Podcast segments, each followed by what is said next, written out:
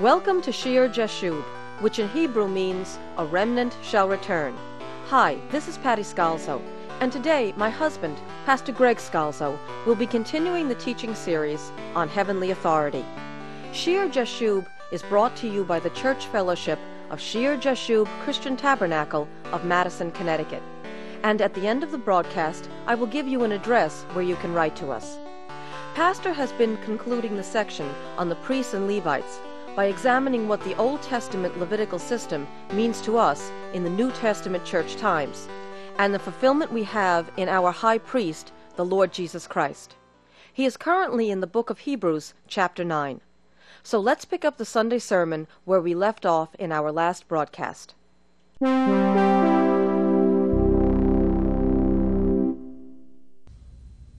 Now, with the blood of goats and calves, but with his own blood, his own blood, not the blood of bulls and calves, his own blood, he entered the most holy place once for all, having obtained eternal redemption. Not a temporary system, right? They had to constantly bring, when you read Leviticus, it gets tiring sometimes to read all the different sacrifices they had to bring year round in a hope of being somewhat able to approach God.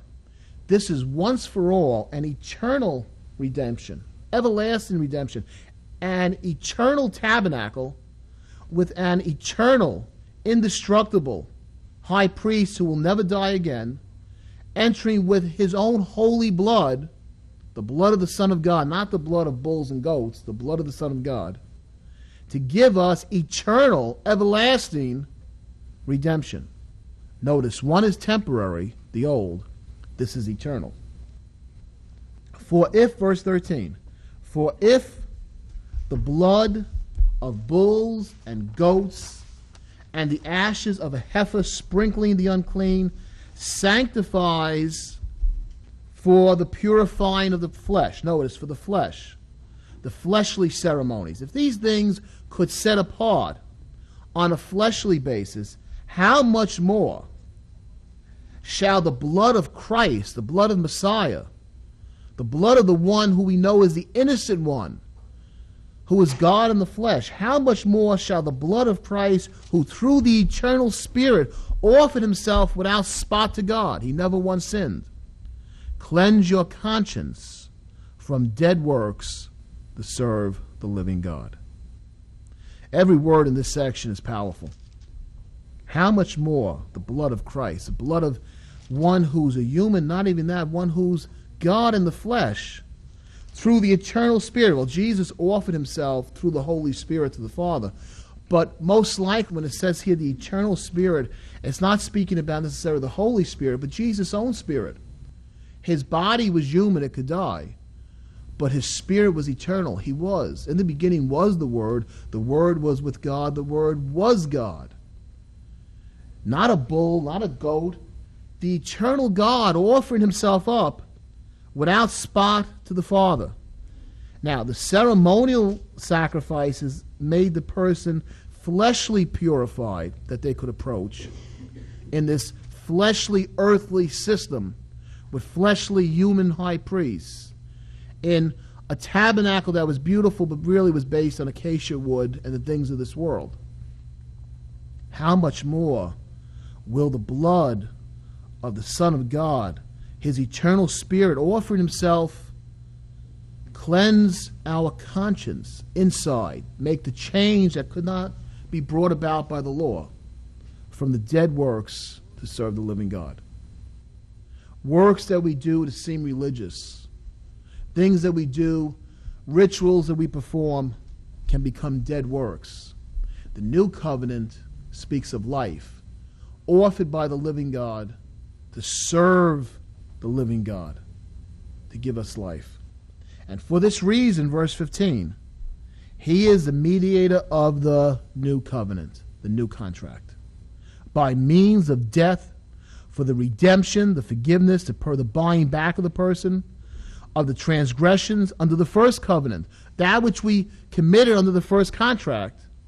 He now dies and he intercedes as high priest to make redemption, that those who are called may receive the promise of the eternal inheritance. Again, that word eternal. Everlasting inheritance. Not a momentary, well, I feel good, I'm, I'm a religious person, I've done my Sunday obligation. And eternal inheritance, knowing that you know that you know that the kingdom of heaven is yours, purchased by Jesus Christ. Verse 16 For where there is a testament, you know, testament is when you die, you leave a will. Where there is a will, where there is a testament, there must also of necessity be the death of the testator. For a testament is in force after men are dead, since it has no power at all when the testator lives. Therefore, not even the first covenant was dedicated without blood. For when Moses had spoken every precept to all the people according to the law, he took the blood of calves and goats with water, scarlet wool, and hyssop, and sprinkled both the book itself and all the people, saying, This is the blood of the covenant, which God has commanded you. Then likewise he sprinkled with blood both the tabernacle and all the vessels of the ministry. And according to the law, almost all things are purified with blood. And without the shedding of blood, there is no remission. There's no forgiveness of sins without the shedding of blood. And all this was symbolized in that Old Testament which we saw. And Jesus, even as when you have a will, the will goes in effect when you die, by his shed blood, his will goes into effect. His testament. And it's not the Old Testament, it's the New Testament. And the inheritors, those that receive the eternal inheritance are you and me when we say yes to Christ Jesus. Everything that the Father would want to give to Jesus now belongs to us because we are the ones that inherit what He's earned for us. Therefore, verse 23 it was necessary that the copies of things in heaven, that's what the first tabernacle was, should be purified with these, meaning the blood of the bulls and the goats, etc. But the heavenly things themselves, the reality, the uppermost heaven, with better sacrifices than these. For Christ has not entered the holy place made with hands, which are copies of the true, but into heaven itself, the true tabernacle, the true dwelling of God, now to appear in the presence of God for us. Not that he should offer himself often, as the high priest enters the most holy place every year with the blood of another. He then would have had to suffer often since the foundation of the world. But now, once at the end of the ages, he has appeared to put away sin by the sacrifice of himself. And as it is appointed for men to die once, but after this the judgment, so Christ was offered once to bear sins of many. To those who eagerly wait for him, he will appear a second time apart from sin for salvation. He comes, the eternal God, to bring us the fulfillment of the kingdom. But notice, he was offered once to bear the sins of many. It is appointed for men to die once, but after this, the judgment. What does that tell you? About some Christians who claim to believe in Christ yet believe in reincarnation.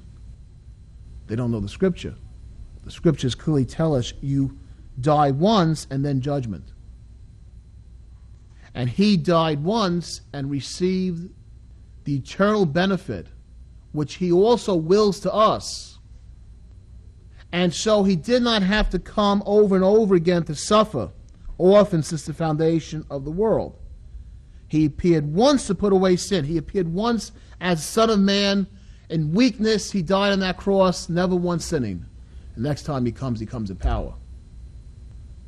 Now's the time of the second chance. Now's the time to repent. And also notice any Christian theology that says, well, in some form, Christ has to come down and suffer over and over every week on the altar which some of our older churches believe when they perform communion that somehow Jesus is being pulled out of heaven and is being sacrificed all over again on the altar. And many of the people don't even know this. I had Catholic instruction for so many years, And it was something I went back to my old communion book, and sure enough, it was there for my first Holy Communion. But it was not emphasized because they know the people would react against it. But it is in there as a foundation that they believe that they're pulling Jesus down, transubstantiation, into the Eucharist, and sacrificing him over and over again. Now, Jesus is not being sacrificed over and over again. It makes it clear here that now, once at the end of the age, he has appeared. Not that he should offer himself often as the high priest enters. He doesn't have to do what Aaron has to do. He has to keep going and making sacrifices for himself and the people. Why? Because he's made the perfect sacrifice once for all. What we do at the communion table is we touch in by faith to what happened nearly 2,000 years ago. By our faith, we touch that cross. But Jesus is glorified, indestructible, never change at the right hand of the Father. He doesn't need some earthly human to pull him down into the into the bread or the cup.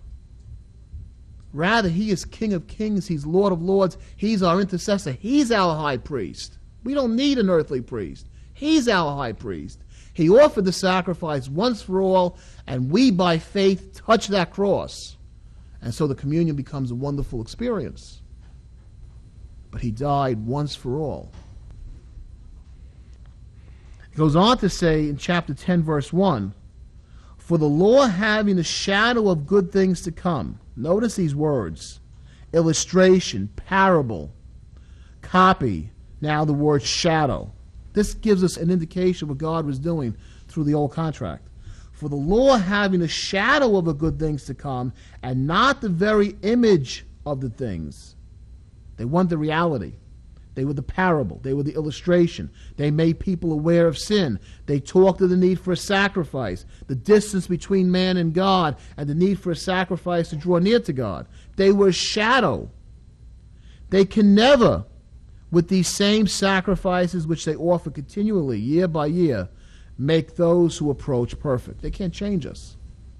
For then would they not have ceased to be offered? For the worshippers, once purified, would have had no more consciousness of sins.